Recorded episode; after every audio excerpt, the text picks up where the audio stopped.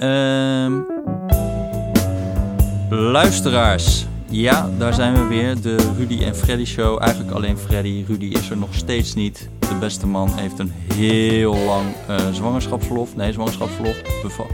Anyway, vaderschapsverlof. Um, maar we hebben vandaag wel een hele speciale podcast. Uh, kijk, uh, u heeft het misschien al gemerkt. Het ging helemaal crazy met de energie- en gasmarkten de afgelopen weken. We tikten even de honderdtwintig euro T T F aan. En nu zitten we weer op, uh, op vijfentachtig euro. Uh, in de zomer hadden we nog historisch lage gasprijzen, geloof ik. Nou, ik weet niet, historisch laag is misschien wat sterk gezegd. Maar uh, we zaten op vijftien euro. Nu was het honderdtwintig euro. Dus alle gore bruinkool die kan nou weer aan. Die worden er allemaal weer aangezet. Energiecontracten vliegen omhoog. Het is hier ook een beetje koud in de studio, moet ik zeggen. Ik weet niet of u al dekentjes heeft aangeschaft. Ik zou de tomaten in de ijskast zetten, de kunstmest inslaan, want alles gaat uit. En dan vlogen ook nog een stroomkabel in de fik uh, tussen, tussen Verenigd Koninkrijk en Frankrijk. En uh, ja, dat boeit ons Nederlanders natuurlijk wat minder. Maar daar vallen de energieleveranciers ook bij de vleet om, geloof ik. Dus het is complete chaos. Um, Nou ja, dit zijn toch eigenlijk de momenten, denk ik altijd, dat we weer even in aanraking komen met de materiële basis van onze welvaart. En hoe weinig we daar eigenlijk van snappen. Uh, ja, je hebt toch vaak dat je gewoon uh, dat strijkijzer de stopcontact instopt en dat je denkt van, nou ja, tuurlijk doet hij het. Maar daar zit toch wel een heel systeem achter van, uh, van uh, L N G-terminals en pijpleidingen en stroomkabels en weet ik het allemaal. En daarom heb ik een hele speciale gast uitgenodigd. Namelijk uh, Gilles van den Beukel. Jilles. Jilles, Jilles ja, moet ik zeggen. Ja, Jilles is de... Jilles, oh sorry. Nee, ja, ja, maar ik ben gewend, uh, lang in Franstalige landen gewoond, dat mensen er Gilles van maken. Gilles, dat is wel deftig, hè? Dat is wel mooi, ja. ja, ja. Jij bent energieanalist bij The Hague Center for Strategic Studies. En je bent Helemaal columnist goed. bij Energia. Nou, dat zijn denk ik twee dingen waarvan onze luisteraars alle twee nog nooit gehoord hebben. Dus uh, ik zal het maar zo zeggen. Ik heb eigenlijk nog nooit iemand gesproken die zo vreselijk veel wist van olie en gas. Dus uh, dat schikt, denk ik. Huh? Uh, we moeten natuurlijk ook allereerst even een waarschuwing geven voor onze luisteraars dat jij in een ver en duister verleden hebt gewerkt voor de Royal Dutch Shell. Dat klopt, toch? Uh, dat klopt, en een hele tijd zelfs. Uh, okay. Ik heb net vijfentwintig jaar gehaald. vijfentwintig jaar. En, en, en wat deed je daar? Oh, dat, dat verschilde. Uh, ik, ik, ik begon uh, nadat ik op de universiteit had gewerkt. Dan word je in onderzoek neergezet op het uh, Research Lab. Dat was het oude Research Lab in, uh, in Rijswijk. Uh, dat, uh, nou, dat, dat, dat vond ik eigenlijk niet zo'n geweldige plek binnen Shell. Maar het kostte me een paar jaar om daar weg te komen. Uh, en daarna heb ik alleen maar naar uh, olie en gas uh, gezocht. En geboord ook. En, en velden ontwikkeld. Uh, dus... Uh, In de Noordzee, uh, Denemarken, Engeland, Nederland, uh, in, uh, in, in Texas, uh, Houston, Texas. Okay. En, uh, en in Afrika, Centraal-Afrika, Gabon, net ten noorden van Congo, waar Shell een mooi, uh, ja, uh, klein, ik zou haast zeggen, een klein paradijsje had. Oké, okay, oké. Okay. En hoe, hoe, hoe, hoe doe je dat dan eigenlijk? Ga je dan gewoon een beetje aan de grond voelen en als het nat is, dan denk je, nou, dat zou wel eens kunnen. Of uh, daar zit natuurlijk een hele theorie achter dan. Nee, en, en uh, ja, vroeger was dat vooral uh, geologisch veldwerk. En nu is dat uh, meer focus op, op geofysica, seismiek met name. Dus je stuurt uh, golven de, de aarde in uh, met een klein ontploffingje. Dat kan dynamiet zijn of uh, vi- vibrerende trucks. Uh, en, die, en die vang je weer op met uh, geofoons, oftewel uh, microfoons. En uit die travel times, dus de tijd dat het duurt tussen explosie en weer opvangen. Die golven die worden gereflecteerd in de aarde. Kun je een, een beeld vormen van de ondergrond. Dus dan krijg je in ieder geval een idee van, nou, waar zit er wat wij noemen een structuur. Oftewel een soort uh, ja, bolvormig iets waaronder uh, je olie of gas kunt, kunt vangen. Ja, en verder komt er een heel stuk... Uh, Nou ja, het nadenken, uh, putten misschien verderop, geologie van het gebied. Zou daar eerder olie kunnen zitten of eerder gas? Op sommige plekken is het prachtig dat je gas vindt. Uh, op sommige plekken is het een ramp, heb je er helemaal niets aan. Uh, mm-hmm. En zo. En uh, ja, dan... Uh, Dus, dus nou ja, en dat is de exploratiefase, vooral van het, het vinden van olie en gas. Weinig dingen zo spannend als een jaar lang ergens werken. Je boort en, en, en die boring die komt op diepte waar die olie of gas zou moeten zitten. En je zit te kijken naar je scherm, want je ziet die logs tegenwoordig real-time binnenkomen. En, en je ziet dan van nou ja, of uh, je vindt wat. Oké, okay, uh, prachtig, halleluja. Of je vindt helemaal niets en je, en je ziet uh, een tientallen miljoenen misschien in rook verdwijnen in real time van uh, de gamma-ray geeft aan zand en je resistivity geeft aan water. En, oh. en dat, dat, dat, dat, dat is uh, geen, uh, geen goed gevoel, dat is een sinking feeling. Dat wordt geen leuke vrijdagmiddagborrel dan daarna, of wel? Nee, nee, die... die uh... Of was het dan was het eigenlijk een beetje dat iedereen dan zoiets had van nou... Volgende. Nou, dat, dat ligt eraan. Kijk, je kunt hele dure putten hebben. Offshore, tientallen miljoenen. Je kunt ook een hele goedkope productieput hebben. Een paar miljoen. Uh, die maar één of twee maanden duurt. En dan, nou ja, oké. Okay, als die dan uh, niet werkt, dan is het... Uh, oké, okay, bad luck. Uh, nieuwe ronde, nieuwe kansen. Uh, ja. Oké. Okay. Nou, wondere wereld. Maar we, we, we gaan het natuurlijk hebben over de gasmarkt. Hè? Ik weet niet of jij... Heb jij dit ooit meegemaakt? Zoiets? In, nee. in, in de... In de dertig, veertig jaar, dus jij, hoe lang werk je in olie en gas? Uh, kleine vijfendertig jaar. Oké. Okay. Ja. Uh, nee, nee, nooit ook iets in de buurt. Wel op de echt gekke dingen heb je meer zien gebeuren in, uh, in olie. Dus bijvoorbeeld vorig jaar toen je twintig ja, minuten ja. lang negatieve prijzen had. Uh, dat was wel uh, echt raar hoor. En traditioneel ja, is gas toch iets stabieler, lange termijn contracten. Maar niet meer nu in, in, in deze wereld. En uh, vorig jaar was het super goedkoop.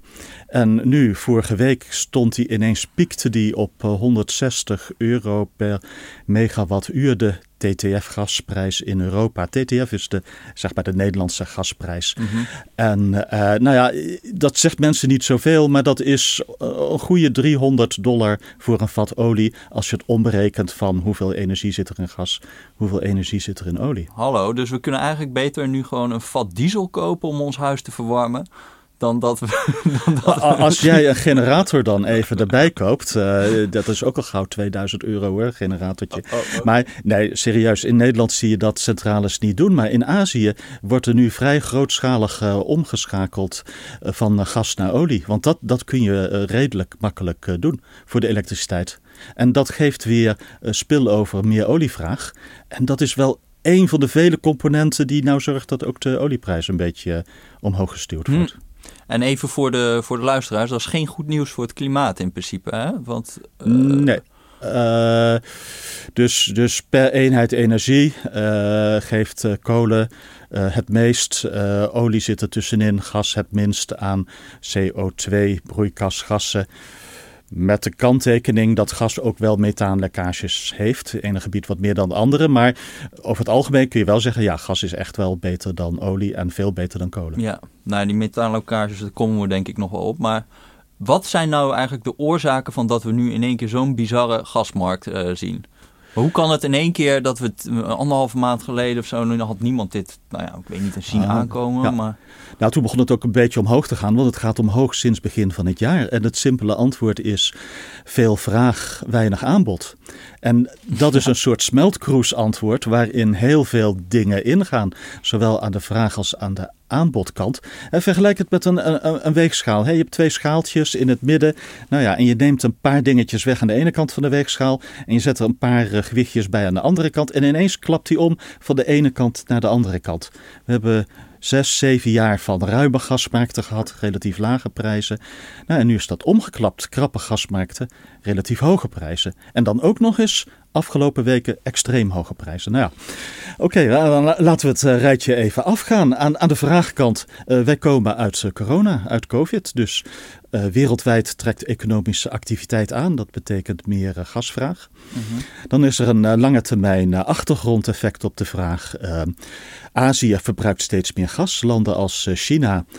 die uh, schakelen toch een beetje om van uh, kolen naar gas. Al was het alleen maar om iets te doen aan de milieuverontreiniging in, uh, in steden als uh, Beijing. Dan hebben we het over fijnstof en zo, toch? Of over ja, dat dan hebben we het over, uh, over uh, om die van, van die fijnstof uh, ellende af te komen, wat in Chinese steden best extreem is. En uh, ja, voor de bevolking daar en dus ook voor de partij toch echt wel een, uh, een serieus uh, probleem.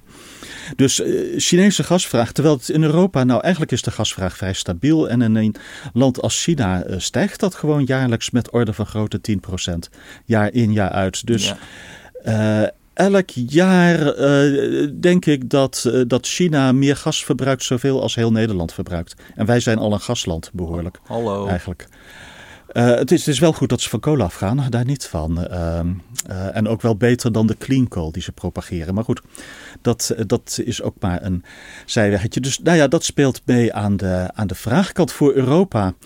Uh, ja, wij willen politiek en klimaat gezien van kolen af. En daarnaast willen we politiek in sommige landen van kernenergie af. Mm-hmm. Uh, heel jammer, want niet goed voor onze uitstoot. Maar je ziet landen als uh, Duitsland en België daar wel mee, mee doorgaan. En dat betekent op de lange termijn wel meer duurzaam en zon en wind. Maar op de korte termijn betekent het gewoon meer gas. Dus eigenlijk zie je een land als Nederland, net als andere Europese landen, uh, overschakelen op een uh, duaal systeem. Voor hun stroom althans. De helft zon en wind en de andere helft gas. En alles wat zon en wind niet doet, ja, dat komt echt neer op de schouders van gas. Ja. En er komt steeds meer neer op de schouders van, uh, van gas. En ja, last but not least bijvoorbeeld uh, Groningen. Mm-hmm. Uh, en Nederlandse gasproductie, eigenlijk Europese gasproductie in het algemeen, uh, wordt steeds, uh, steeds, uh, steeds lager. Mm-hmm. Uh, dus, en dat wordt ingevuld door, uh, door Rusland. Nou, en dan komen we aan de andere kant, aan de aanbodkant uh, spelen er meer dingen. Uh, je hebt steeds een grotere component L N G, vloeibaar gas. Mm-hmm. Dat wordt in uh, vloeibaar gastankers de wereld rondgevaren. Uh, dat neemt een groter deel van het lange afstandsgastransport. Dus daar hebben we het over Qatar, over, over de Verenigde Staten vooral als grote... Ja, uh, Rusland ook, uh, Algerije een beetje, Noorwegen een beetje. Maar bijvoorbeeld grootste plant ter wereld, ja, Qatar. Mm-hmm. En uh, dat leidt er een beetje toe dat gasprijzen naar elkaar toe convergeren. Dus Amerika's geval apart, dat blijft relatief laag. Maar mm-hmm. bijvoorbeeld Europese en Aziatische gasprijs, die zijn afgelopen jaar aardig uh, gelijk opgegaan. Ja. Waarbij ze in Japan en China eigenlijk steeds net wat meer boden dan in Europa. Dus er ging relatief veel vloeibaar gas naar, uh, naar Azië. Dat speelt als parten in Europa, is ook een van de redenen waarom gasopslagen een beetje aan de lege kant zijn in Europa, in, uh, in, uh, in Nederland. Um, ja, en je hebt een, allerlei incidentele dingen. Mm-hmm. Uh, bijvoorbeeld relatief veel onderhoud aan L N G-plants, om er één te noemen. Uh, niet zoveel windenergie deze zomer in, in, in Europa. Uh, dus dan moet gas ook een beetje meer uh, inspringen. Uh, en ja, gas is een wereldwijde markt geworden. Uh, als, als ze in Brazilië heel weinig regen hebben, dan hebben ze veel stroom uit waterkracht. Ze hebben heel weinig regen, dan halen ze relatief veel L N G binnen. En dat is één van de dingen die dan meespeelt op de, op de wereldwijde gasmarkt. Mm-hmm. Um, Want ja. dat verbaasde mij nog wel dat als je dan naar kijkt naar die Amerikaanse prijzen, die liggen wel orders van groter lager dan in Europa nu, toch? Nou, in ieder geval pakweg een factor vier of, uh, of vijf. Ja, dan zou je toch zeggen van, nou, dat wordt dan maken vloeibaar gas van, ga je heel veel geld verdienen in Europa, maar waarom gebeurt dat dan niet? Omdat het uh, een jaar of vijf duurt voordat je een L N G-plant uh, gebouwd hebt. Oké, dus die capaciteit van, van, van L N G-plants is ook op nu? Ja, ja. En... Uh, L N G-plants, uh, ja, dat vergeten we wel eens, maar dat zijn hele dure dingen eigenlijk. Het is een dure manier van gas en die rammelen gewoon het hele jaar door. Ja, en de cycle time om een nieuwe te bouwen, ja, dan praat je over een, uh, over een aantal jaren. Dat zijn megaprojecten, zoals uh, ja, Groningen in Australië en zo. Mm-hmm. En dat speelt in zoverre mee van... Van uh, twintig tien tot twintig vijftien zijn er veel nieuwe L N G-plants opgezet. Uh, is er beslissing genomen om te investeren? Is er aan de bouw begonnen? Nou ja, uh, reken vijf jaar door. Uh, de laatste van die nieuwe opzet was twintig vijftien. Uh, de laatste dat die op de markt kwam was twintig twintig. Het is niet dat dat ineens helemaal wegvalt. Maar de echte groei in de L N G-aanvoer met die grote fabrieken, ja, dat is een beetje, beetje afgelopen. Hè? Van twintig tien, twintig vijftien was iedereen ontzettend enthousiast over uh, vloeibaar gas. Al die grote maatschappijen als Shell en ExxonMobil, die gingen L N G-plants bouwen. Uh, ook nog voor een deel op dezelfde plek in Australië. Mm. Dus, dus de lonen in Australië voor mensen die dat bouwden, die, die vlogen door het plafond heen. Uh, je had uh, apocryfe verhalen van uh, lassers en uh, koks die uh, twee ton per jaar verdienden en zo. Ja.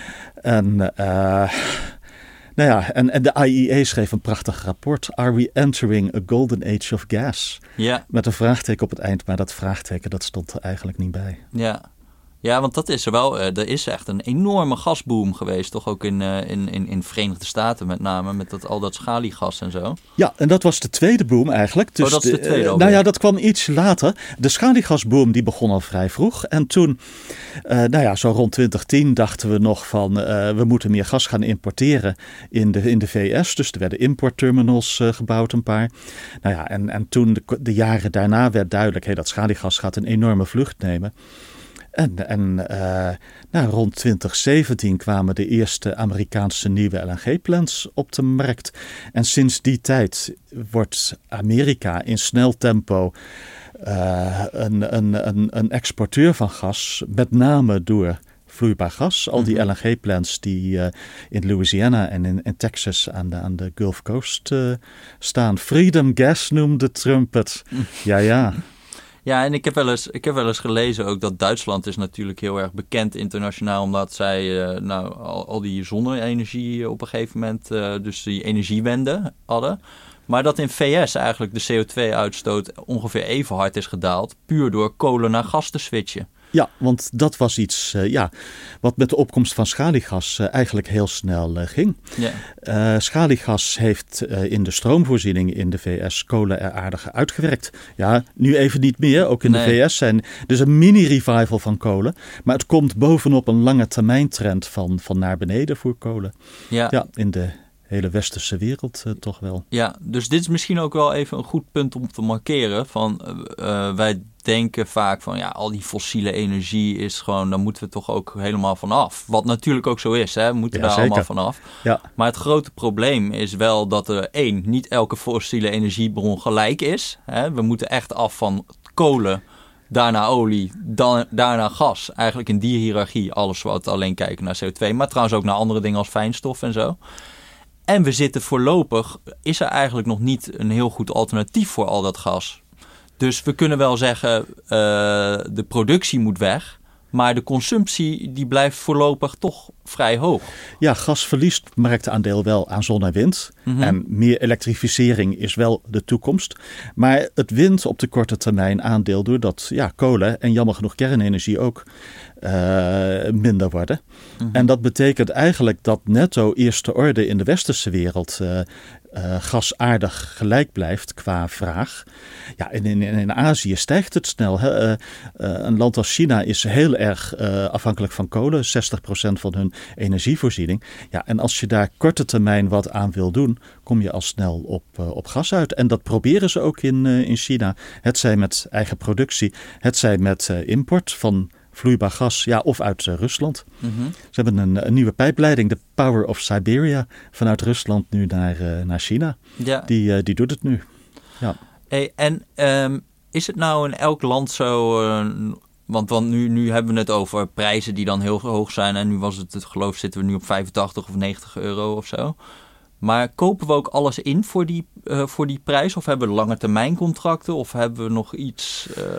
Dat, dat verschilt. Het is net wat de aanbieder graag wil en wat de uh, vraag uh, graag wil. De, de, maar onze de Nederlandse koper. overheid of zo, die heeft niet een soort van strategisch nee, nee, nee. plan van we kopen, kopen in ieder geval dat we, in een, dat we de winter doorkomen, bij wijze van spreken. Nee, dat is echt uh, overgelaten aan de markt.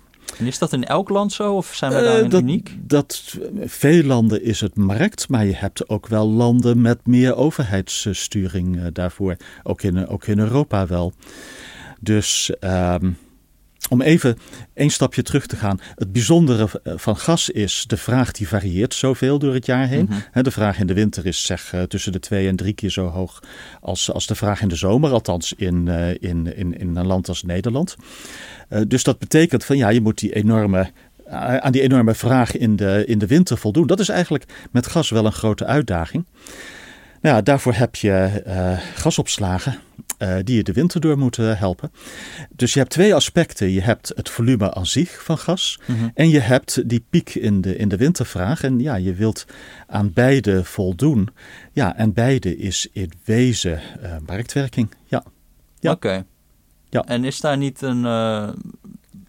een rol weggelegd van, nou ja, we, we willen toch wel een, een, een soort van verzekeringspremie misschien betalen met z'n allen, zodat het niet helemaal uit de klauwen loopt zoals we het nu zien? Of? Nou, dat is wat nu op tafel komt eigenlijk.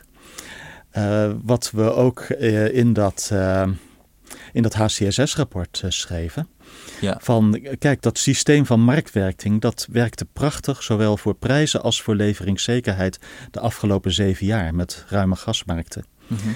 Maar nu wordt dat nieuwe gassysteem voor Nederland geen Groningen meer. We hebben ineens een heel ander gassysteem. Hè? Uh, en de kritische component daarin, ja, dat zijn eigenlijk twee dingen. Uh, de import van gas, kunnen we ons verzekeren van genoeg import. Mm-hmm. Liefst ook tegen niet al te hoge prijzen. En de opslag om de winter door te komen. Ja, en, en nu wordt dat nieuwe systeem getest. Eigenlijk in heel Europa. Hoe, hoe werkt het zonder Groningen in, in krappe gasmarkten en... en, en Dat, uh, uh, nou ja, dan zie je dat dat, uh, oei, die prijzen stijgen veel en veel verder dan je uh, verwacht had. Dat is afwachten hoe representatief dat zal zijn voor de komende, komende jaren. Ja, en je zag mensen afgelopen weken toch, en, en een beetje wel in de zomer al, serieus benauwd worden voor, voor leveringszekerheid aan het eind van de winter. Aan het eind van de winter, als die gasopslagen echt leeg zijn, dan heb je een probleem. Dan, mm-hmm. dan uh, ja... kun je geen gas meer leveren. Die kans is niet groot voor mm-hmm. Nederland, maar is ook niet nul meer. En vroeger was die gewoon nul. En dat is een nieuwe wereld voor Nederland. Ja. En ook wel een beetje voor Europa, want ja, wat verder meespeelt, wij, uh, wij zijn heel erg afhankelijk van Russisch gas. Het is tussen de vijfendertig en veertig procent van de Europese E U-gasconsumptie, even beter E U te zeggen hier dan Europa, mm-hmm. uh, komt uit, uh, komt uit, uh, uit Rusland. En dat was ooit? We probeerden het altijd. Er was een ongeschreven regel dat we dat onder de dertig procent wilden houden okay. in de E U, E U-wide. En, en zeg maar in Nederland, Groningen, kleine velden, wat, waar, welk percentage waren wij verantwoordelijk voor? Uh, nou, wij waren ooit een netto-exporteur. Wij, wij deden in... in, in nee, maar twintig... van alle gasconsumptie in Europa, hoeveel procent was Groningen? Uh, ongeveer, nou, Groningen en kleine velden was, uh, zeg tien jaar geleden, was nog een kleine twintig procent. Zo, oké. Okay, dus... En die is weg. Ja. Voor een groot deel.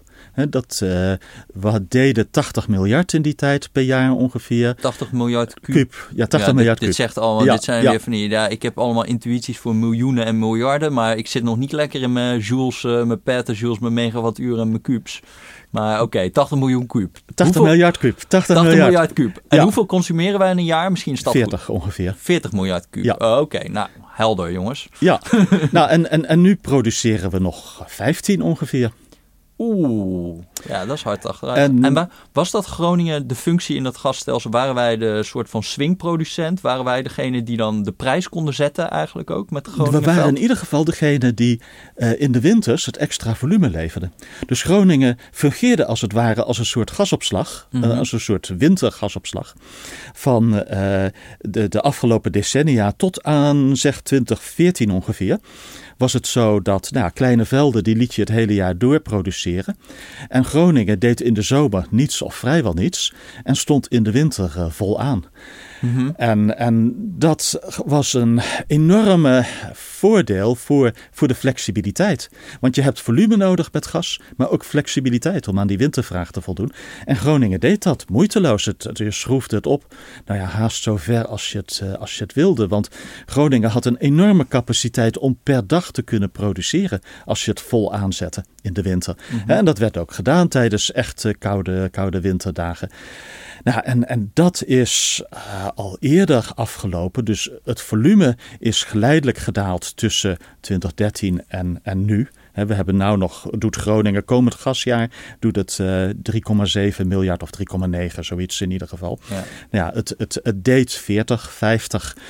Uh, en die flexibiliteit, dus dat je het opschroefde in de, in de winter, dat is al in twintig veertien gestopt met, met uh, bevingen, de eerste fase van de bevingen na, na Huizingen. S O D M had het idee dat als je... Staatstoezicht voor de mijnen, ja, voor de mensen ja, sorry, die sorry. Ja, ik... Ja, ja, ik, ik ja. Uh, Ja, zeker. Staatstoezicht door de mijnen. De regulator die uh, ontwaakte uit zijn diepe winterslaap in twintig twaalf naar Huizingen. En uh, ineens uh, begon uh, in te grijpen. En ook serieus begon uh, in mm-hmm. te grijpen.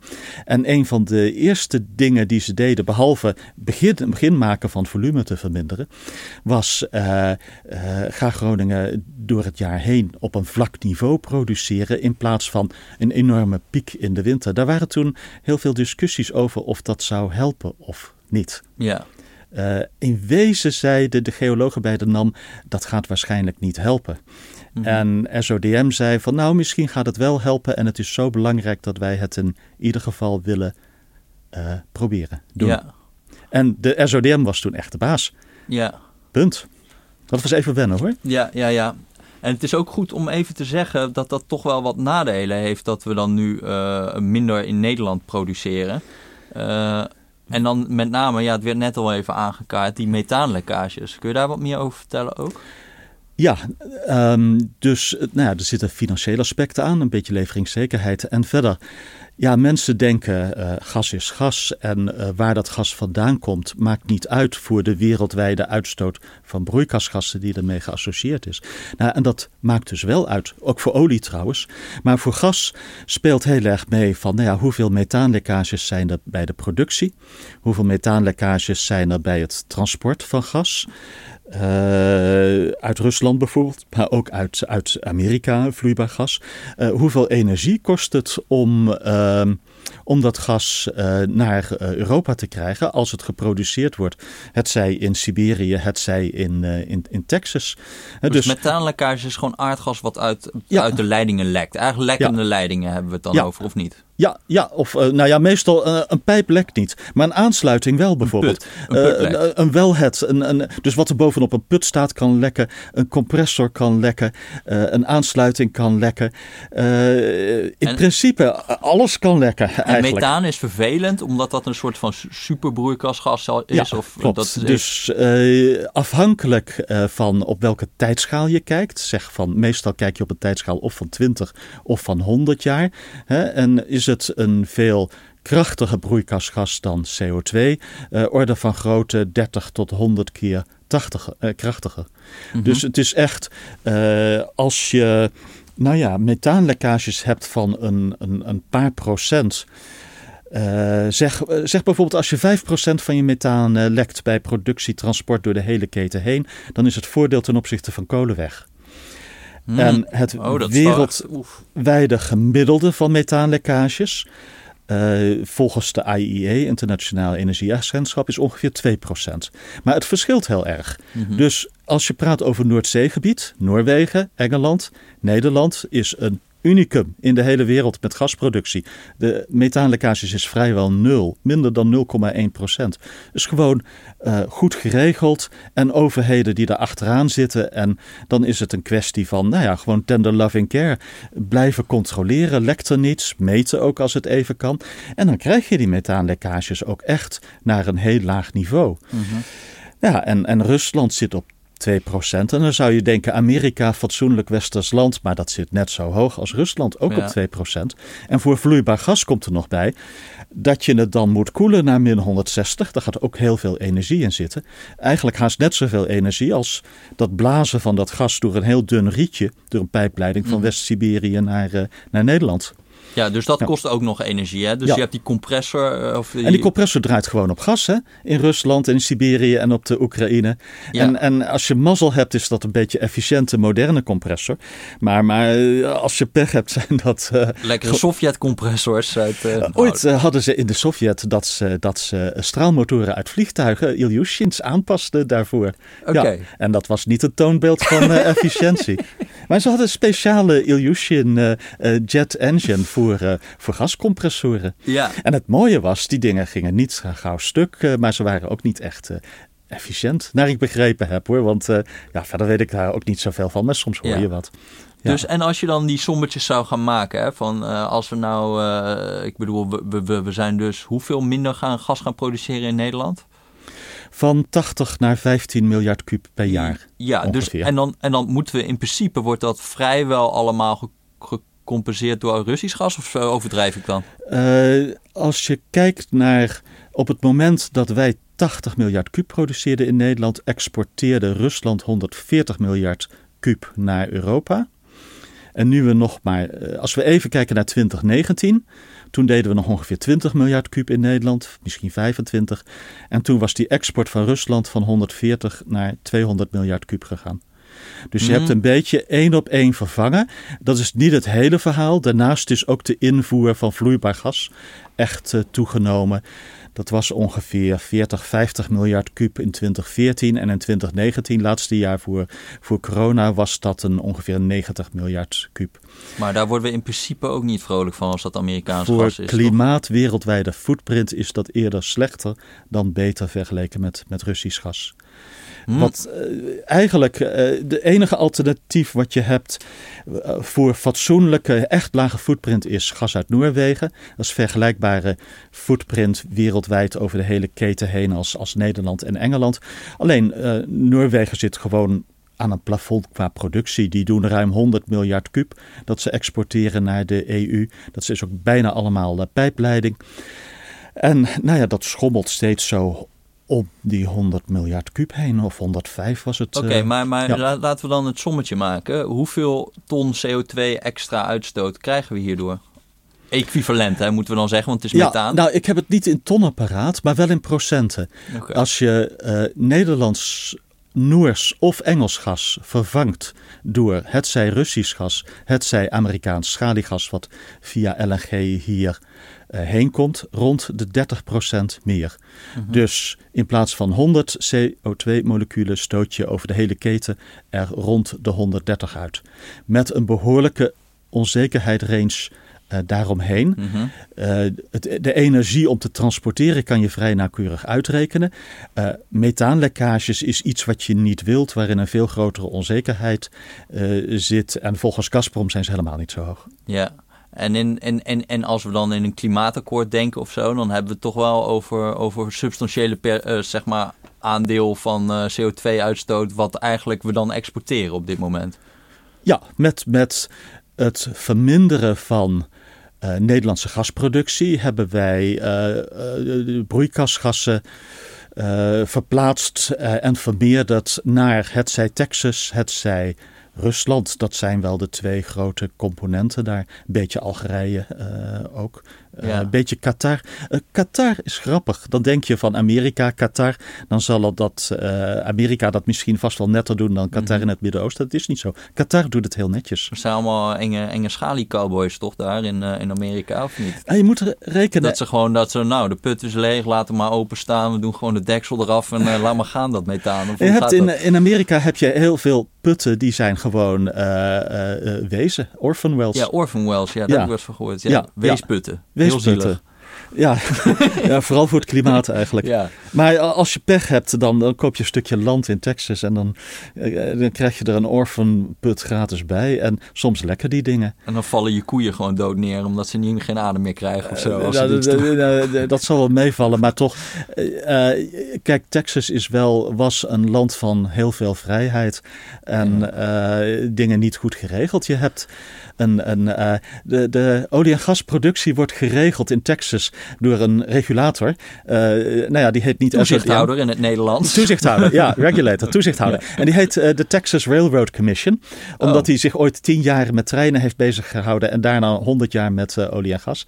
En die Texas Railroad Commission, die geeft gewoon uh, automatisch uh, de, de license af dat je mag uh, flaren. Bijvoorbeeld gas wat je overhoudt afvakkelen, bij de productie. Afvakkelen, ja. Terwijl dat eigenlijk het liefst wil, uh, wil opvangen. Je moet het om de zes maanden verlengen. Maar... Een van de dingen die je nu krijgt misschien is dat ze dat eens uh, eindelijk gaan aanpakken. Ja, want ik, wat, wat ik me daar een beetje aan verbaas is, het lijkt mij gewoon een vrij simpele business case van het zou toch, ik bedoel, je kan dus die methaanlekkages, die kan die methaan ook gewoon verkopen. Dat is aardgas, toch? Ja, ja. Dus, en dat, dus waarom... waarom, ja, en waarom... Dat, dat is dus ook wat het Internationaal Energieagentschap steeds zegt, van uh, zeker de helft van die methaanlekkages, daar zou je aan kunnen verdienen uh, als je dat gewoon uh, ja, uh, beter, uh, beter deed. Uh, met twee kanttekeningen toch wel een beetje van, uh, van uh, ja, A, het staat niet bovenaan de lijst. Uh, uh, een boel van die olie- en gasbedrijven willen een hele hoge return on investment zien voordat ze echt wat, wat doen. Ja. En, en B, bijvoorbeeld in Rusland, vergeet niet, uh, gas voor een lokale gasproducent ergens in Siberië is gewoon niets waard. Nul, nada. Mm-hmm. Het is pas wat waard als je het in, uh, in Europa hebt. En er is maar één bedrijf wat dat mag en dat is Gazprom. Mm-hmm. Wat per pijpleiding mag, uh, mag transporteren.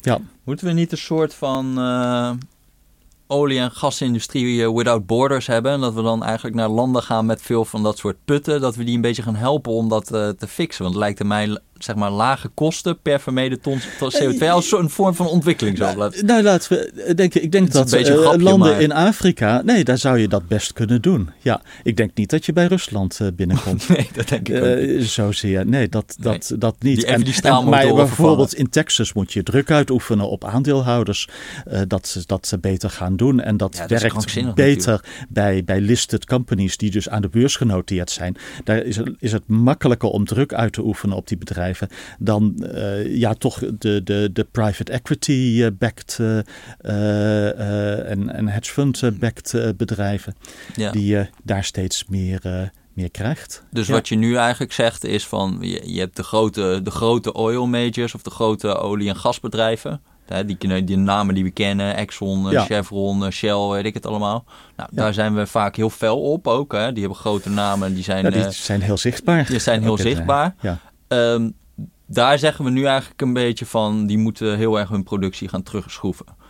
Tegelijkertijd consumeren we natuurlijk allemaal nog wel heel veel gas en olie. En, uh, en dat wordt nu een beetje overgenomen door iets meer cowboypartijen, private equity, of zeg ik het dan uh, te nee, kort door de bocht? Dat is een beetje wat je nu ziet aankomen, waarvan mensen zich afvragen, zet die trend door? Maar als je de westerse olie- en gasindustrie dwingt om minder te produceren, terwijl de vraag gelijk blijft, en mm-hmm. dat is wat er de facto nu gebeurt, leuk of niet, dat is gewoon wat er gebeurt, dan betekent dat je, dat je een stukje macht en productie en geld terugschuift naar landen als Saoedi-Arabië voor olie en mm-hmm. Rusland voor, voor gas.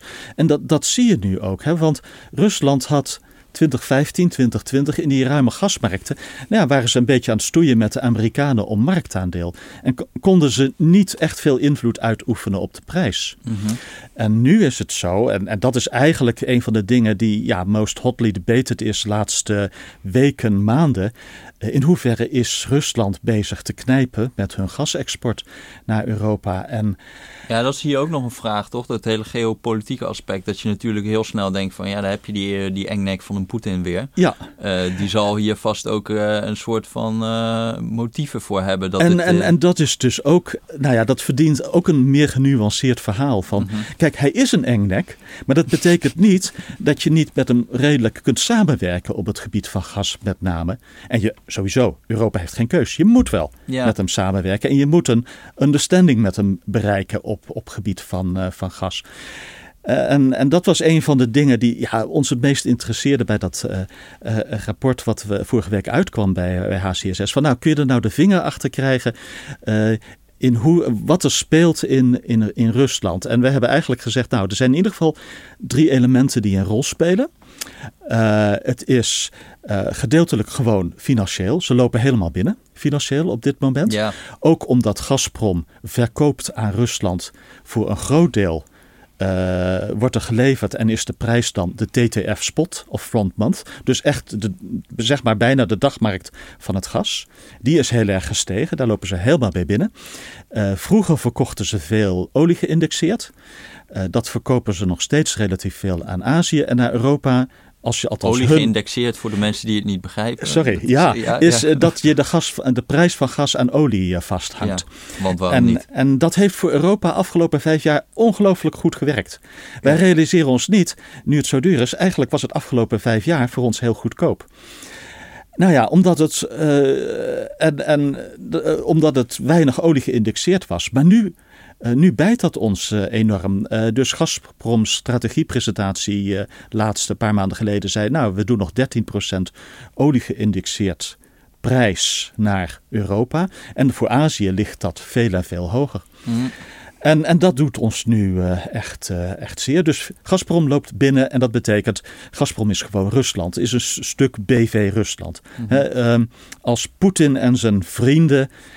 Uh, geld verdienen, dan doen ze dat voor een deel via Gazprom. Via contracten die Gazprom uitgeeft en zo. Mm-hmm. Uh, dus, de, dus dat is één. Ja, twee, het geopolitieke verhaal. Uh, uh, Rusland, Poetin wil dat gas graag om de Oekraïne heen hebben.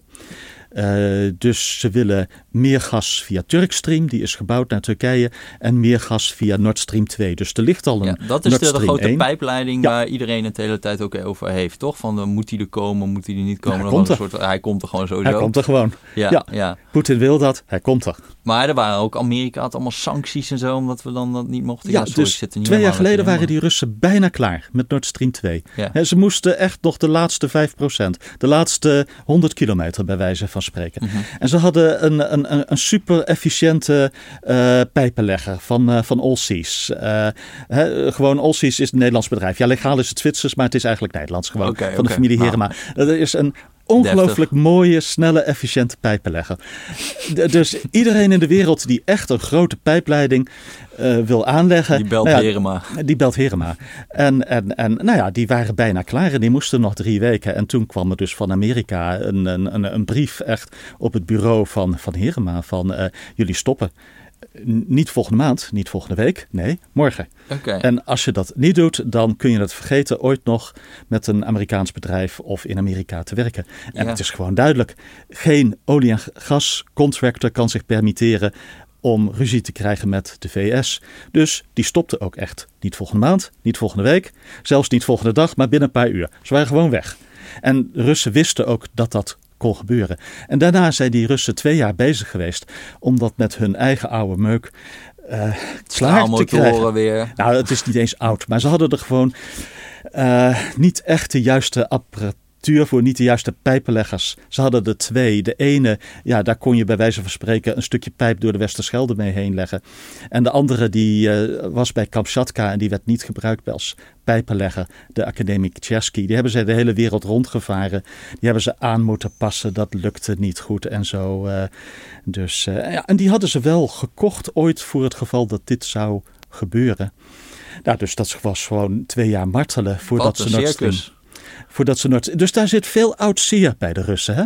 Ja. Er zit oud zeer op twee gebieden. Dat ze twee jaar lang hebben moeten martelen om Nordstream twee af te krijgen. En het andere is dat de E U uh, de regulatie voor een pijpleiding die de E U binnenkomt heeft veranderd terwijl ze Nordstream twee aan het bouwen waren.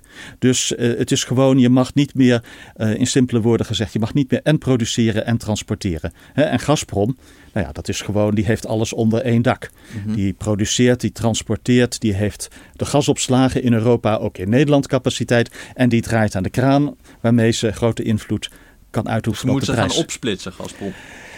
Dus uh, Gazprom moet iets verzinnen. Waarschijnlijk uh, dat dat kan een legale constructie zijn die puur legaal is of zo. Maar in ieder geval, dat soort dingen speelt mee. En dan komen we bij het derde. Dus we hebben financiën gehad, we hebben geopolitiek gehad. En de Russen hebben ook gewoon een probleem om meer te leveren, te produceren. En dat is met name Gazprom. Alleen het is heel moeilijk om daar precies een beeld van te krijgen van die productieproblemen bij Gazprom. Uh, En eigenlijk het beeld wat nu verschijnt is, nou eerder dit jaar in de lente hadden ze echt wel meer kunnen exporteren. Mm-hmm. Uh, maar nu op dit moment hebben ze echt moeite om meer te exporteren. Dat heeft er ook mee te maken dat ze... Uh, Nou ja, afgelopen twee jaar hebben ze meer geïnvesteerd in die export naar China. Dat gaat niet ten koste van gas naar Europa, maar wel ten koste van investeringen om de gasstroom naar Europa, die capaciteit genoeg op peil te houden. Dus even voor de duidelijkheid, het probleem in, in, in, in, in, in Rusland is niet... Is dat nou de productie of de transportcapaciteit? Beide een beetje. En okay. ook de verwerkingscapaciteit. Want wat de Russen nu op dit moment doen, is ze... Hun oude gasvelden in West-Siberië, die, die zestig jaar geproduceerd hebben, vijftig jaar, die nemen langzaam maar zeker beetje bij beetje af. Gewoon die velden zijn zo oud, uh-huh. die gaan langzaam maar zeker iets minder produceren. Ze hebben genoeg reserves, maar ze moeten meer gaan produceren in andere gebieden. En dat is met name in, in Noord-Siberië, bij Yamal. Dat betekent ook dat ze hun interne transport- en leidingensysteem binnen Rusland zelf, nou ja, moeten updaten en in bepaalde gebieden moeten uitbreiden. Mm. En dat ook hun, hun verwerkingscapaciteit van gas in het Yamal-gebied moet uitgebreid worden. En dat doen ze allemaal wel. Maar ja, hebben ze toch een beetje zuinig aangedaan afgelopen twee jaar. Ja. En verder hebben ze alles opgeleind voor Nordstream twee. Dat die nieuwe grote stroom daardoor heen komt. Dus dat is hun kant van het verhaal. Mm-hmm. Daarbij komt... Ja, Rusland heeft altijd de afgelopen jaren gevraagd van geef ons nou alsjeblieft lange termijn volumecontracten. Want wij moeten hele grote investeringen doen en dat doen we het liefst als we lange termijn volumecontracten hebben. Mm-hmm. En in de E U bij de afnemers is er een trend geweest van wij willen gewoon op de spotmarkt kopen. Ja, dagmarkten. Dus. Op de dagmarkt kopen. Dat, en dat, is, dat is die prijs die nu helemaal ja, door het dak gaat. Maar die was van twintig vijftien tot twintig twintig helemaal laag. Dus ja, ja. je kunt je Poetins schadenfreude van dit moment een beetje, ja. een beetje voorstellen. Want vergeet één ding niet. Poetin heeft echt verstand van olie en gas. Ja, het uh, is vijftig procent van de begroting daar, dus het, het mag wel. Het is vijftig procent van de begroting. Uh, hij heeft, toen hij uh, president werd op oud en nieuw uh, negentien negenennegentig tweeduizend... wat hij de eerste jaren gedaan heeft, hij zich heel goed verdiepen in olie en gas. Hij heeft die oligarchen er allemaal uitgegooid. Wat eigenlijk, waarvan wij zeggen schandalig dat die mensen als Korsky achter het gevang zetten. Maar in Rusland was dat ontzettend populair. Want was in... toch ook een groot geboefte? Kom ja, op. dat ja. was een, een grote boevenbende. Uh, alleen, er is een andere boevenbende voor in de plaats gekomen met een geheime dienstachtergrond. Uh, ja. Poetin heeft ooit zijn, een, zijn, zijn, zijn afstudeerscriptie of proefschrift, een van beide, over, over de olie- en gasbusiness geschreven. Oh, ja, okay. En hij, hij weet er echt heel veel van. Hij heeft ook echt goede dossierkennis op, op, op, op dat gebied. Daar, daar zet hij de gemiddelde Europese of Amerikaanse politicus volkomen mee uh, schaakmat als ze met z'n tweeën zijn. Uh. Ja, ja. Oké, okay, laten we toch weer heel even nog vanuit Siberië weer naar Groningen toe gaan. Ja. Uh, want jij hebt ook ooit eens een keer zo'n een, een stuk geschreven uh, van, uh, dat heette Groningen Gas, een verlies van de license to operate. Nou, niet de allerlekkerste titel moet ik zeggen, maar... Uh, huh? uh, Waarom niet? License to operate. Ik vind gewoon een verbod op Engels. Ja, jij zegt ook regulator, dus dan, uh, dan zie ja, je ja. weer dat het... Uh, maar uh, ik, had, ik heb die ook gelezen. Ik moet wel zeggen dat ik een paar keer van mijn stoel ben gevallen. Want het is toch wel een beetje een ander verhaal wat jij in die studie vertelt over Groningen Gas dan ik althans ken uit de media. Um, um. Ik denk ook wel... Ja, misschien goed om dat verhaal even te beginnen. Dus in negentien zesentachtig heb je eigenlijk de eerste beving in Groningen, toch? Uh.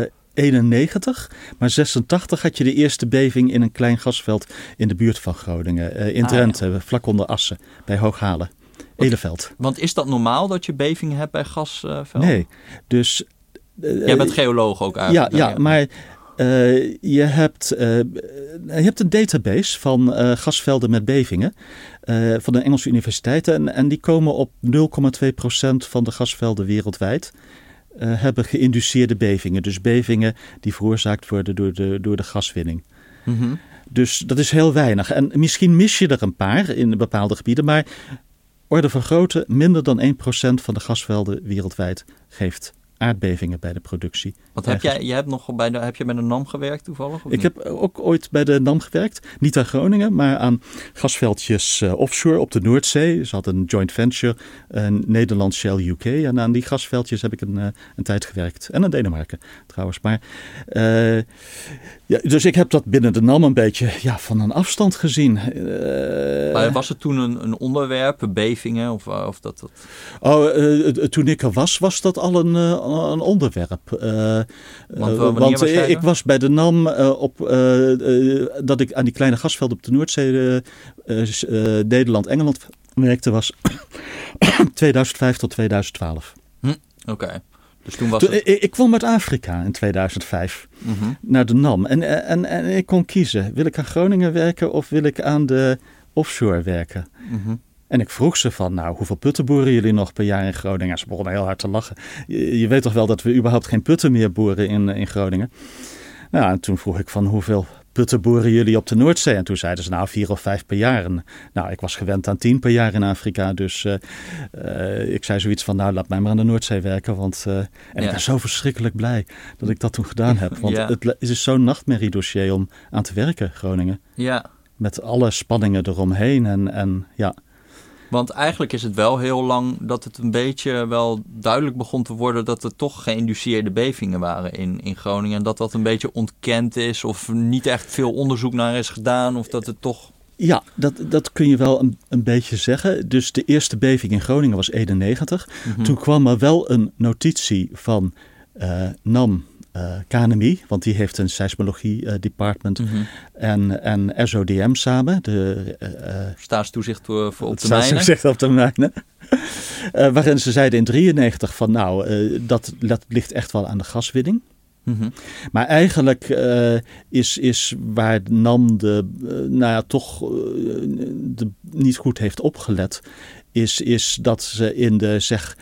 Nou, eigenlijk de twintig jaar daarna tot aan Huizingen er niet goed op gereageerd hebben. En, en uh, zoiets hadden van, nou ja, dat is nou eenmaal zo. Uh, shit happens. Uh, ja, daar moeten we maar het beste van maken. En er verder niet, niet echt diep op in zijn gegaan. Ook niet echt diep. Kijk, de NAM is gewoon een, een super ingenieursbedrijf. Uh, die willen dingen veilig doen. Die willen dingen goed doen. Leveringszekerheid. Maar... Ze zijn niet altijd de meest handige mensen in, uh, in communicatie. Dat geldt misschien voor mij ook wel. Uh, mm-hmm. En uh, nou ja, dat. dat. En, en ze hebben één ander ding over het hoofd gezien, echt. Mm-hmm. Het probleem bij Groningen is, uh, per eenheid gas die je produceert, wordt de seismische intensiteit, de hoeveelheid bevingen, uh, de totale hoeveelheid seismische energie die vrijkomt, eigenlijk seismisch moment, wordt geleidelijk aan steeds meer. Mm-hmm. Dus in eenennegentig had je zeg voor tien miljard kuub een klein bevinkje. Maar mm-hmm. in tweeduizend had je tien kleine bevinkjes en een, een middelgrote. En in twintig tien had je vijftig kleine bevinkjes en tien middelgrote en één echt grote voor diezelfde hoeveelheid gas. Oftewel, het probleem werd steeds erger. Mm-hmm. En daar hebben ze te lang hun ogen toch wel voor gesloten. Mm-hmm. Ja. Dus, dus dat is ja, één stuk van dat uh, Groningen-studieverhaal. Ja, ja, want dan op een gegeven moment komt tweeduizend twaalf... en dan krijg je eigenlijk voor het eerst een, uh, echt een, een, een behoorlijk sterke beving bij Huizingen, toch? Je had eigenlijk in tweeduizend vijf had je al een heel vergelijkbare beving. Oh ja? Oké. Okay. Ja, ja, ja hoor. Je hebt eigenlijk de magnitude drie plus bevingen, zo vanaf rond tweeduizend drie en tweeduizend vijf wel. Uh, dat ging in de richting van Huizingen, maar Huizingen nou ja, brak wel weer, maar voor de zoveelste keer, het record. Alleen, ja, uh, dat was een record wat samenging met het overlopen van de emmer. Mm-hmm. Nu kan het niet meer. Ja. En wat bedoel je dan, de overlopen van de emmer? Dat... Uh, nou ja, dat cumulatief de onvrede bij de mensen, de bezorgdheid bij staatstoezicht van de mijnen, uh, die geleidelijk aan opgebouwd, nu het, het punt bereikte, nu moet er echt actie ondernomen worden. Mm-hmm. En dan krijg je eigenlijk ook dat er in één keer uh, uh, heel veel schadeclaims komen, toch? En, en veel ma- media-aandacht door die, door die Huizingenbeving voor het eerst. Dat dan S O D M ingrijpt. En vanaf dat moment, daarvoor was er een soort van productiecap die over tien jaar heen ging. Je mocht vierhonderdvijfentwintig miljard kuub over tien jaar produceren. Mm-hmm. Uh, en dat was dan over tien jaar verdeeld. Dus als het een keer koud was of het kwam met je goed uit, dan mocht je ook naar vijftig gaan. Dat deden ze ook in twintig dertien. Dat viel dus heel erg verkeerd. Yeah. Dat was uh, geen... Uh, nou ja, dat was gewoon niet handig. En... Um, dus... Uh, Nou ja, en vanaf twintig veertien is er een plafond in Groningenproductie, wat geleidelijk aan steeds verder naar beneden gaat. En vanaf twintig vijftien is dat eigenlijk ja, het maximum wat we nodig hebben om aan de vraag naar laagkalorisch gas, want het is Groningen kwaliteit gas, is iets anders dan andere soorten gas, om daaraan te voldoen, inclusief onze exportcontracten die in het verleden zijn afgesloten voor de export naar met name Duitsland en een beetje België en, uh, en Noord-Frankrijk. Mm-hmm. Uh, mensen zien graag, vaak voor Groningen de grote omslag In, in, bij de beslissing van Wiebes om te stoppen, maar eigenlijk is de grote omslag in twintig vijftien. Vanaf dat moment produceer je eigenlijk zo weinig mogelijk. Niet meer dan nodig is voor consumptie en export. En in twintig vijftien gebeurden ook twee andere dingen. Uh, omkering bewijslast. Mm-hmm. En uh, Meidan-norm als, als criterium voor de versterking. Ja, dat moet je even uitleggen. Dus ja. de, de, de omkering van de bewijslast was dat het in eerdere jaren zo was dat jij eigenlijk moest bewijzen van nou, ik heb een scheur in mijn huis of er is ja. schade aan mijn woning. Ja. En jij moest kunnen bewijzen dat dat toerekenbaar was aan die, aan die aardbeving of voor een substantieel Precies. deel. Ja. Uh, en, en dat moest beoordeeld worden door de NAM. Dus yeah. nou ja, je kunt wel nagaan, slagers die hun eigen vlees keuren. En dat, dat, uh, zelfs als de NAM dat perfect had gedaan, dan was dat nooit aanvaard door de mensen. Zou ik ook niet aanvaarden als, als huigenaar met een, met, met, met een scheur. En de NAM deed het niet perfect, yeah. bepaald niet. Dus nee. dat kwam er bovenop. Maar en jij geeft wel in, in, in die studie wel iets waar ik dus niet echt bij stil had gestaan. Maar dat uh, dus in tweeduizend twaalf, daar heb je eigenlijk die grote beving. Dan komen er tweeduizend schadeclaims. Ja. En daardoor komt eigenlijk ook, ja, de, de emmer loopt over, zeg je eigenlijk ook. Nou ja, en je ziet en, en, dus vanaf twintig vijftien dat ineens die schadeclaims de hoeveelheid explodeert. Ja, dus dan krijg je er twintigduizend had je in tweeduizend vijftien. En daar schrijf jij bij, maar in tweeduizend vijftien was er een kwart van de seismische energie vrijgekomen van in tweeduizend twaalf. Ja, en dat is het probleem waar de NAM mee zit. En, en wat ja, niet boven de oppervlakte bediscussieerd kan worden. Gewoon omdat het zo gevoelig ligt. Maar je had in twintig twaalf had je tweeduizend meldingen. Dat was een mooi cirkeltje rondom Huizingen heen. In de weken, twee, drie maanden na de Huizingenbeving. Mm-hmm. Nou ja, en nu hebben we uh, vijftigduizend bevingen, uh, schademeldingen per jaar. Uh, en dat zijn er gewoon duizend per week. Het maakt niet uit of er een beving is of niet. Het is gewoon een, een, een achtergrondniveau van de ene keer negenhonderd, de andere keer twaalfhonderd bij wijze van spreken. Uh, en ze zijn door de hele provincie heen. Want het criterium omkering voor bewijslast is heel ruim. Je hebt een niet voelbare grondversnelling, grondbeweging, mm-hmm. die tot dertig jaar geleden mag zijn, hebben plaatsgevonden. Met andere woorden, je hebt een blanco cheque afgegeven voor heel Groningen tot dertig jaar naar Huizingen, tot twintig tweeënveertig. En dat realiseerden ze zich bij Shell en ExxonMobil in twintig vijftien heel goed, dat van die blanco cheque. Uh, net zo goed als ze zich realiseerden wat de Meidan-norm betekende.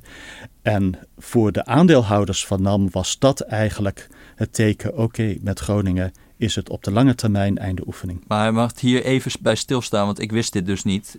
Um... Want, want, want wat je dan krijgt eigenlijk is dat een steeds groter gedeelte van de schadeclaims ook wordt afgewezen hè, na, na tweeduizend twaalf. Dus vlak voor die, vlak voordat die omkering van de bewijslast komt, toch? Dus je ziet eigenlijk dat eigenlijk de NAM gaat die schadeclaims beoordelen en die zegt van ja, maar oké, okay, dit heeft niet per se met een aardbeving te maken. Technisch gezien kunnen we dit niet bewijzen. Dus twintig twaalf van die meldingen uit Huizingen, op dat moment lag het niveau wat toegekend werd uh, op de tachtig procent. Toegekend of gedeeltelijk toegekend. Ja. Uh, maar het was een heel moeizaam proces. En het voelde voor mensen ontzettend slecht dat ze dat moesten bewijzen. Dat ze iemand over de vloer kregen. Dat ze niet gewoon uh, ge- geloofd werden in eerste ja. instantie. Ja. Terwijl die tweeduizend meldingen in Huizingen, die waren echt voor het voor, nou, ik weet niet of het tachtig, negentig of honderd procent was, maar voor het overgrote deel was dat gewoon, ze hadden gewoon moeten zeggen van dat keren wij automatisch gewoon ja, hadden ze uit. Gewoon op Punt. postcode niveau gewoon kunnen kijken waar was nou die, die beving het grootste en je geeft gewoon al die mensen gewoon ruim geld. Ja. En, en, en niet en, met een of ander nee, heel bureaucratisch nee, traject of zo. Nee. En, en, en, en dat maar jij, maar je heeft laat, het... Ja. komende op boven toch de jaren daarvoor groeiende bezorgdheid en onvrede. Nou ja, dat, dat heeft ervoor gezorgd dat in wezen de license to operate, sorry ja, voor de ja, uitdrukking, ja, ja, ja. Uh, verloren was op een gegeven moment. Waarschijnlijk al in twintig twaalf, maar in ieder geval in twintig vijftien. Ja. En, ja, want, want jij geeft dan op ja. een gegeven moment ook in, dat, in, die, in die studie geef je een paar grafieken die, uh, aan van... Nou, als je naar die Huizingenbeving kijkt en je kijkt waar de seismische intensiteit het hoogst is. Ik weet niet wat de technische term is. Hoe heet dat ook weer? Van waar de meeste... Um, bodemversnelling. Bodemversnelling is, ja. ja. De meeste bodemversnelling is. Uh, dan zie je dat daar ook de meeste schadeclaims ja, vandaan komen. Dus je ziet een hele sterke correlatie tussen ja. bodemversnelling en aantal schadeclaims. Nou, ja. dat suggereert natuurlijk dat het echt aan die aardbeving gerelateerd ja. is. Ja. Maar in bevingen daarna zie je eigenlijk dat die hele correlatie compleet wegvalt. Ja, en dat dus is... je ziet gewoon een, een, een, een, een, een, een, ja, een horizontale lijn. Je kan op kilometers afstand zitten in principe van het epicentrum. En dan nog komen daar schadeclaims. Nou, je hebt van de vijftigduizend meldingen vorig jaar... was ongeveer een derde uit de stad Groningen. En ook mensen in Groningen realiseren zich heus wel... dat de kans dat je in de stad Groningen... waar je, oké, okay, op Zernike en aan de oostkant... heb je heel licht één of twee keer wat gevoeld. Maar in het centrum waarschijnlijk niet. Of misschien sommige mensen wel, sommige mensen niet. Maar dat die zestienduizend claims die je nu bijvoorbeeld uit de stad Groningen hebt... echt niet door bevingen komen. Alleen dat ligt zo ja, moeilijk. Ja, want ik, ik, moet, ja. ik, vind, ik ben echt compleet verbaasd hierover. Want ik had het echt maar, nog nooit gelezen. Maar iedereen het echt... weet dat die met dat dossier bezig is. Alleen... Uh, Ja, dat, dat, dat, nou ja, soms heb je dossiers die gaan helemaal mis. Is vertrouwen tussen verschillende partijen helemaal weg. En is het zo erg dat technische feiten niet meer op tafel gelegd mogen worden.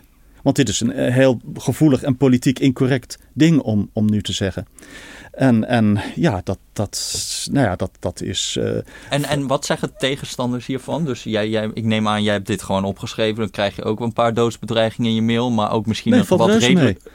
Oké, okay, niemand kent de Hague. Nou, misschien komen ze nu uit. Nee, nou, maar... maar, maar ik, ik bedoel, wat, wat zeggen uh, heb, jij, heb jij mensen die zeggen... Uh, die hier, wat, wat zijn de beste argumenten tegen dit nou, verhaal? Nou, de, de beste argumenten tegen... Uh, uh, zelf vind ik, oké, okay, uh, misschien komt het dan niet door bevingen... maar door, uh, door variaties in de grondwaterpeil.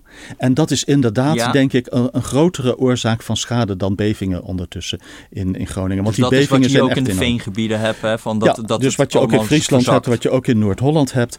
Uh, en het is niet zozeer het zakken aan zich, maar dat je uh, door wat voor reden dan ook, al is het maar seizoenen of uh, verschillende strategieën om te bemalen, dat je, dat je grondwaterpeil op en neer gaat. Als je grondwaterpeil op en neer gaat, dan heeft dat invloed op materialen als klei en veen. Dat zet uit of dat krimpt juist of dat verzuurt. En daardoor kun je heel lokaal uh, verzakkingen krijgen. En, en, en uh, dat is uh, waarschijnlijk ondertussen een veel grotere oorzaak van schades dan, uh, dan, dan bevingen bijvoorbeeld. Alleen, en dat speelt zeker mee in Groningen, alleen ja, daar is gaswinning een van de vele componenten die in variaties van een grondwaterpeil uh, terechtkomt, samen met... Nou ja, puur seizoenen. Uh, winter uh, grondwaterpeil is veel hoger dan zomer. Soms heb je een keer een, een hele droge zomer en dan, uh, dan gaat het nog verder naar beneden. Uh, bemaling is anders. En daar, als je omkering bewijslast gebruikt, nou dat is het duidelijk. Dan moet je ook dat allemaal door, uh, door, uh, door de uh, NAM laten, laten betalen. Mm-hmm. Want het...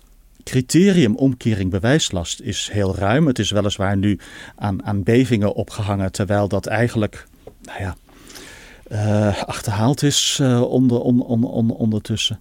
Dus dat tot twintig vijftien heeft de NAM nou ja, echt de bol gedropt op zijn Engels. Sorry hoor, maar ik heb ja, ja, ja, vijfentwintig nee, jaar niet. lang in een Engelstalige wereld uh, gezeten. Uh, hebben ze nou ja, niet goed gereageerd. Maar na twintig vijftien... heb je een, uh, heb je een bedrijf wat gedwongen is heel veel geld uit te betalen aan dingen die ze in wezen niet of nauwelijks meer veroorzaken. En zo heel af en toe proberen ze daar wat van te zeggen. Nou ja, en ze hoeven van de staat op dat opzicht geen uh, hulp te verwachten. Want nee. ja, die vindt dit zo'n moeilijk dossier ondertussen geworden. Uh, dat die zich daar uh, niet meer met, met, met dit soort dingen in begeeft. En was ja. het niet een optie om, want we hadden het net over bijvoorbeeld op postcode-niveau uitkeringen doen. Kijk, ik bedoel, als je bij huidige ja, prijzen wel. van spotprijzen zou zeggen van wat is de waarde van dat ja, Groningenveld, dan hebben we ze over zulke absurde bedragen dat je je ook denkt van ja, dat kan toch gewoon... Kan eigenlijk toch mensen die echt schade hebben gewoon een geweest, want flink bedrag ondertussen geven. Het grootste probleem, mijn inschatting voor de Groningers, is echt niet meer uh, de veiligheid en zelfs niet meer de schades. Maar het hele idiote bureaucratische systeem wat er omheen ja. is gebouwd. Uh, waarin het niet veel uitmaakt of je schade hebt of niet. Maar wel veel uitmaakt of je slim genoeg bent om door dat systeem heen te navigeren. Mm-hmm. Uh, ja, uh, had een simpel systeem gebouwd. Had mensen gewoon uh, een zak met geld gegeven, gebaseerd inderdaad op, op dingen als, als, als postcode. Voer een combinatie van dingen. Uh, schade, overlast, uh, waardevermindering, huis. En had dat gewoon heel ruimhartig gedaan. Uh, echt ruimhartig en, en snel. Ja. Mm-hmm. Maar dat is een gepasseerd station, mag ik mag ja, er zijn heel veel, net zoals Groningen echt weer gaan produceren een gepasseerd station is. Alleen zit E Z K, het ministerie Economische Zaken en Klimaat, nu in de moeilijke situatie dat de verwachting gewekt is. Wij gaan stoppen. De eerste woorden van Wiebes in de tijd. Wij gaan stoppen. Mm-hmm. Na zeerijp. En dat je nu eigenlijk niet kunt stoppen voor de leveringszekerheid. Want... Uh, Het is heel erg scherp zeilen aan de wind als je nu Groningen helemaal dicht gaat zetten. En, en wat bedoel je met dichtzetten? Nu staat het op een soort waakvlammetje of zo? Het produceert dat... nog uh, drie komma vijf miljard kuub uh, ruim uh, komend gasjaar. Maar dat gasjaar. Valt nu nog op te en schalen. Het, en het jaar daarna zou het echt dicht gaan. Nou ja, en daar stuurt E Z K nu op de waakvlam aan. En de waakvlam is... Eigenlijk geen waakvlam, maar anderhalf tot twee. Eerste jaar geloof ik twee komma vier miljard kuub. Dus, dus rond de twee miljard kuub aan, aan productie. Gewoon omdat je met name voor een koude winter... en misschien wel voor een andere crisissituatie... maar dat is officieel niet toegestaan. Mm-hmm. Misschien bouw je wel een geitenpaadje erin om dat wel toe te staan. Um, dat, je, dat je het in crisissituaties kunt, uh, kunt, uh, ja, ineens aan kunt zetten. Mm-hmm. Ja, en... en voorlopig kun je nog niet, niet, niet zon, zonder, is mijn inschatting, is de inschatting van E Z K. Misschien mm-hmm. over drie jaar, misschien over twee, misschien over vijf. En er zijn nu ook, uh, dus, dus eigenlijk Groningen is gepasseerd station, maar we hebben nog meer plekken waar je in principe gas vandaan kan halen in Nederland. Dat heette dan de kleine velden, toch? Ja. ja. Uh, maar dat loopt ook heel hard terug, toch? Dat loopt heel hard terug, want ja, hoe zal ik het zeggen? Um, Nederland, Groningen met name, maar Nederland algemeen heeft toch ja, vertrouwen verloren in gasproducenten. Mm-hmm. Maar omgekeerd is dat ook een beetje zo. Ook al zeggen die gasproducenten dit niet hardop, maar Nederland is niet zo'n aantrekkelijk land meer om te investeren. En dat is een stukje geologie. Het wordt gewoon moeilijker om kleine velden te vinden, nieuwe. He, je moet constant nieuwe blijven vinden om die stroom op gang te houden van de productie. Nou, dat wordt moeilijker. Um, Niet onmogelijk, maar je, je moet wel inventief zijn. Ja, dus een stukje geologie dat dat teruggaat. Een, een, een, een stukje belastingdruk. Uh, dat, daar kun je echt beter in Engeland zitten. En vooral regeldruk. Mm-hmm. Dus als je iets vindt, je, je bent gewoon uh, jaren en jaren bezig om hier alle vergunningen binnen te krijgen. Nou ja, en dat is zo'n moeizaam traject dat... Echt kleine gasproducenten, kleinere firma's die heel snel uh, een doorlooptijd willen hebben. Nou ja, dan zeggen van nou, dan, dan gaan we gewoon naar Engeland. Uh, de, de Noordzee is voor de olie- en gasindustrie één gebied uh, in wezen. Uh, en, en je ziet dan toch meer investeren in, in Engeland en in Noor- Noorwegen. Daar loopt het ook wel terug, met name in Engeland, maar veel en veel minder snel dan in, dan in Nederland. Uh-huh. Nou ja, en, da, en dat is, ja, m- mijn inschatting jammer voor Nederland als geheel. Een stukje geld, een stukje leveringszekerheid en een stukje klimaat. Omdat je nu de broeikas... Uh, uitstoot uh, die je associeert met productie en transport, nou ja, dat, dat exporteer je naar Rusland of naar Texas, ja. waar het uh, tien of twintig keer zo hoog is. Ja. Nou, daar mogen we sowieso wel vaker over nadenken, over ons handelen. En wat we, wat we dan eigenlijk, dat we onszelf op de borst kunnen kloppen dat we zo goed bezig zijn. Terwijl we in, in feite het gewoon het probleem exporteren. Ja, en dat is natuurlijk ook wel grappig. Hè? In Nederland is bijvoorbeeld dan geloof ik schaliegas echt totaal verboden. En dat ja, kan helemaal niet. Ja. Maar dat, Remco, dat, dat komt dat allemaal boek, uh, ja, bij de vleet natuurlijk aan in Rotterdam. In die terminals uh, vanuit de putten die nog veel, veel, veel erger zijn ja. dan hier. Ja, dat is natuurlijk wel... beetje pijnlijk. Nou, nou denk ik niet dat schaliegas in Nederland echt een optie was. Nee, simpel. Okay. Nee, omdat ja, je kunt dat doen in West-Texas. Het is gewoon een leeg gebied. Je hebt te maken met één farmer en die heeft een boerderij van vijf bij vijf kilometer bij wijze van spreken. Nou ja, dat ja, nee, Nederland okay, is gewoon okay. veel te dicht bevolkt uh, daarvoor om, om, om schaliegas. Want het, het heeft een, een grote footprint gewoon qua trucks die op en neer rijden met, uh, met, met allerlei okay, spullen. Dus hier spreekt de geoloog. Kansloos. Maar het is dus wel goed om daar ook even over na te denken van... Uh, oké, okay, zolang wij dus gas consumeren, moet het ergens vandaan komen. En dan moeten we eigenlijk ja. ook wel heel erg nadenken over... of die plekken waar het dan vandaan komt... of dat geopolitiek heel erg fris is... of dat qua milieu heel erg fris is. En dat is, ja... Ja, en eigenlijk denk ik... De, de focus van de energietransitie... van de strijd tegen klimaatverandering... die we moeten voeren... die moet liggen op het verminderen van de vraag. Ja, da- daar kun je, uh, als je de vraag vermindert, boek je echt de vooruitgang. Als je het aanbod vermindert in een land als Nederland... of bij de, voor de westerse olie- en gasindustrie in het algemeen... uitzondering de schalieboeren in Texas... nou ja, dan verplaats je het naar Rusland of naar Saoedi-Arabië. En dat helpt je niet, dat werkt averechts. Het betekent een hogere uitstoot van broeikasgassen door de hele keten heen... En het wordt duur en je verplaatst macht naar de, naar de Poetins van deze wereld. Kortom, je moet geen blinde oorlog voeren tegen fossiel. Je moet een intelligente oorlog voeren tegen fossiel. Mm. Je moet niet zeggen... alle olie moet in de grond blijven. Je moet zeggen, op dit moment moet je de zware olie met een hoge footprint... het gas waarvan het leidingssysteem zo lek is als er vergiet... dat moet je in de grond laten. Uh, en, en ja... Dat, en, en dus we, we maken heel veel vooruitgang aan de vraagkant. Misschien niet genoeg, maar daar boeken we echt de vooruitgang. Uh-huh. Maar aan de aanbodkant, zeg maar wat een follow this wil in deze wereld. Wat een Haagse rechtbank uh, van ons toeleidt. Ja, dat, dat werkt averechts. Ja, mag ik jou dan toch als oud Shellman vragen... Ja. Wat, wat, wat vind jij dat zo'n oliemaatschappij anders had moeten doen? Wat zij beter had kunnen doen? Of voel je daar ook iets... Uh, vanuit financieel of vanuit moreel oogpunt? Uh, nou, vanuit moreel oogpunt laten we dat eens doen. Vanuit moreel oogpunt lees je in elk Shell-scenario uit de jaren negentig en tweeduizend. Uh, er komt ooit uh, een tijd dat klimaatverandering echt op de radarscreen komt uh, bij de maatschappij. En dan zullen dingen echt gaan veranderen voor de olie- en gasindustrie. Het staat er niet in hoofdletters, maar het staat er wel in de voetnoot of in mm-hmm. figuur drieëndertig van die scenario's. Daar hadden ze meer de nadruk op kunnen leggen vanuit een moreel oogpunt. Vanuit financieel oogpunt is het begrijpelijk dat ze het niet deden. Ik bedoel, bedrijven zijn geen voorlopers, het zijn geen achterblijvers. Bedrijven als Shell, het zijn meelopers. Zij lopen mee in het tempo van de samenleving. Mm-hmm. Shell loopt mee in het tempo van de samenleving. Vind je dan bijvoorbeeld in de, in, de, in, in de lobby, ik weet niet, daar weet ik niet genoeg van... heeft Shell daar ook echt uh, voorop gelopen om voor een C twee tax te pleiten of om voor... Nee, zeker niet. Nee. Maar ze hebben ook niet de twijfel gezaaid die je soms leest in, in verhalen... althans niet in de Nederlandse en Europese setting. Uh, ik, ik bedoel, die, die twijfelzaaicampagnes, dan praat je over ExxonMobil... in de Amerikaanse setting, in een republikeinse politieke wereld. Mm-hmm. En dat zie ik met de beste... de wil van de wereld niet dat uh, de Europese olie- en gasindustrie, dat praat ik even over B P, Shell en Equinor samen bij wijze van spreken en totaal in een Europese setting uh, gedaan hebben. Ze hebben geen, twi- ze hebben geen, ze hebben geen twijfel gezaaid. Ze hebben gewoon hun mond gehouden.